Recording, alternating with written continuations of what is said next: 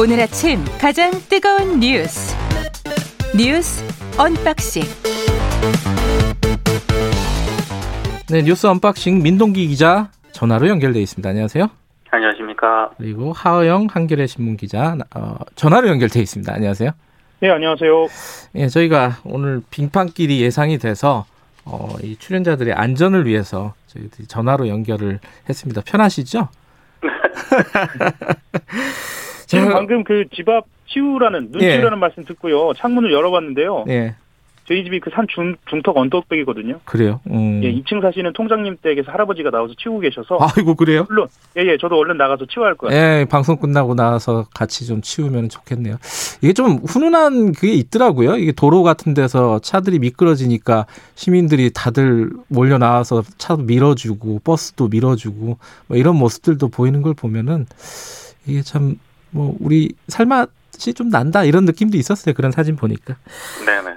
자, 오늘 소식은 어 뭐부터 알아볼까요? 그 지금 코로나 때문에 집합 금지 조치가 내려진 업장들이 굉장히 많지 않습니까? 근데 좀 반발이 많습니다. 예컨대 뭐 대표적으로는 아니 태권도장하고 킥복싱장하고 뭐가 다른 거냐 뭐 이런 얘기도 있잖아요 헬스장하고 태권도장하고 뭐가 다른 거냐 뭐 이런 얘기들 어, 이런 불만들 때문에 지금 여러 가지 얘기들이 좀 나오고 있습니다 이거는 어, 하호영 기자가 먼저 좀 정리를 해주시죠 그래서인 것 같습니다. 그 예. 정부 여당이 그 집합 금지 조치를 없애는 내용 네이 포함된 그 방역 체계 겹- 개편안을 검토한 것으로 좀 확인은 됐는데요. 네.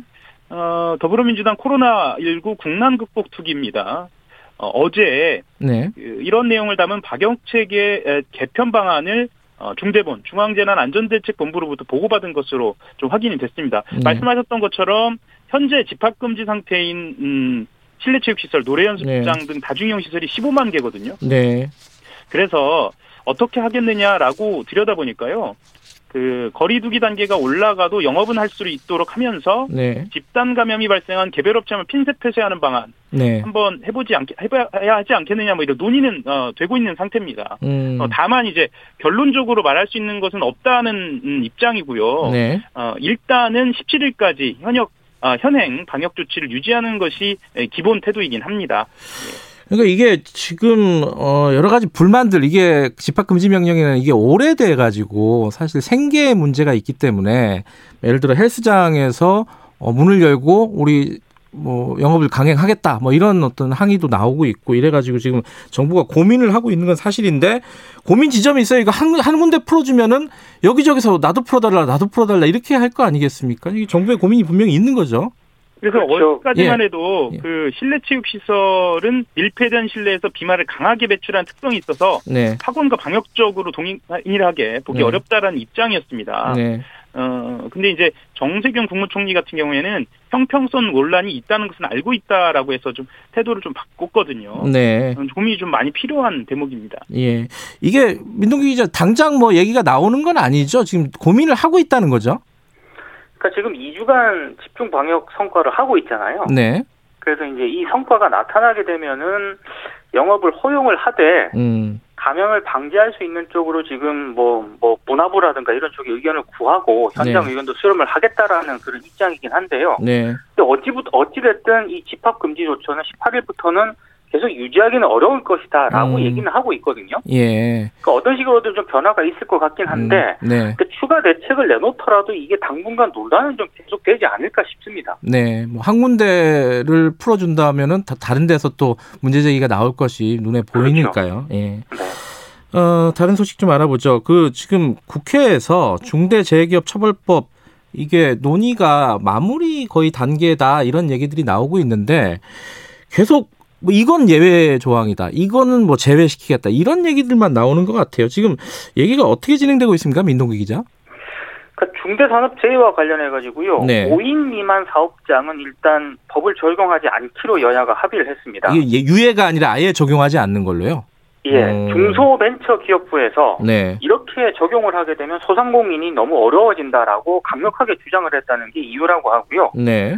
그리고 어, 음식점이라든가 노래방, PC방 같은 그 사업장 면적이 1000제곱미터 이하이거나 네. 상시 노동자 10인 미만을 둔 소상공인 있지 않습니까? 네. 역시 이 적용을 받지 않습니다. 음. 이러다 보니까 사실 산업재해 사고 다수가 5인 미만 사업장에서 발생한다는 얘기가 꾸준히 있었잖아요. 네. 그러니까 이건 아예 법 취지가 근본적으로 훼손이 됐다라는 그런 비판이 나오고 있는 상황입니다.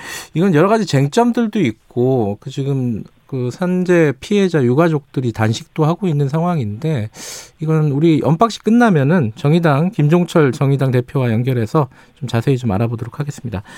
어, 하어영 기자, 그 정인이 사건 관련해서요 경찰청장이 결국 사과를 했네요. 어떤 내용으로 사과를 한 거죠? 이게 원래는요. 네. 그 서면으로만 사과문을 낼 예정이었습니다. 기자실에서도 그렇게 알고 있었고요. 그런데 어제 오후 5시에 경찰청사에서 어, 긴급하게 기자회견을 갖겠다 해서 밝혔는데요. 어, 김창규 경찰청장은 어, 이렇게 얘기했습니다. 네. 학대 피해를 당한 어린아이의 생명을 보호하지 못한 점에 깊은, 깊은 사죄의 말씀을 드린다라고 이렇게 얘기하면서요. 1, 2차 신고가 있었던 초기 단계에서부터 적극적인 수사가 이루어지지 못한 데 송구스럽다. 네. 아, 앞으로는 어, 아동 피해자 등에 대한 반복 신고가 모니터링 되도록 아동 학대 대응 시스템을 개선하겠다. 뭐 이렇게 이야기는 했습니다. 네. 음, 그 제가요 사실은 지난해에 네. 아마 청취자분들 기억하실 텐데요. 네. 천안에 있었던 여행 가방 학대 뭐 이렇게 아, 예, 기억납니다. 예. 예 그때도 그렇고 아마 어 지, 지난 음, 가을쯤으로 기억하실 겁니다. 라면 형제 사건이라고 이렇게 불러기도 네, 네. 했어요. 이때도 모두 반복 신고 문제는 제기가 됐거든요. 음, 예, 그래서 이게 어 정말 근본적으로 반복 신고 모니터링이 문제냐라는 것에 대한 비판도 있습니다. 그래서 네. 어 현장에서 그러니까 직접 이 사건을 받아들인 현장에서 보다 더 강- 경각심을 가질 수 있도록 하는 조치가 필요하지 않느냐 이런 문제 제기는 있고요. 네. 실제로 어, 지금 현재 서울 양천 경찰서, 네. 어, 그러니까 세 번의 신고가 어, 접수가 된 곳 아닙니까? 서울 네. 양천 경찰서의 서장과 여성 청소년 과장은 각각 대기 발령 조치가 내려져 있습니다. 네. 지금 여기저기서 뭐 국회도 마찬가지고 뭐 대책을 마련한다고 어 서두르고 있긴 한데 이게 반복되는 얘기라서 이번 이번 기회에 좀 제대로 마련을 했으면 좋겠다라는 생각이 드는데 좀 지켜봐야 될 일인 것 같습니다. 오늘은 여기까지 듣도록 하겠습니다. 두 분 고맙습니다. 고맙습니다. 어, 네, 민동기 기자 그리고 한겨레 신문 하화영 기자였습니다. 지금 시각은 7시 35분입니다.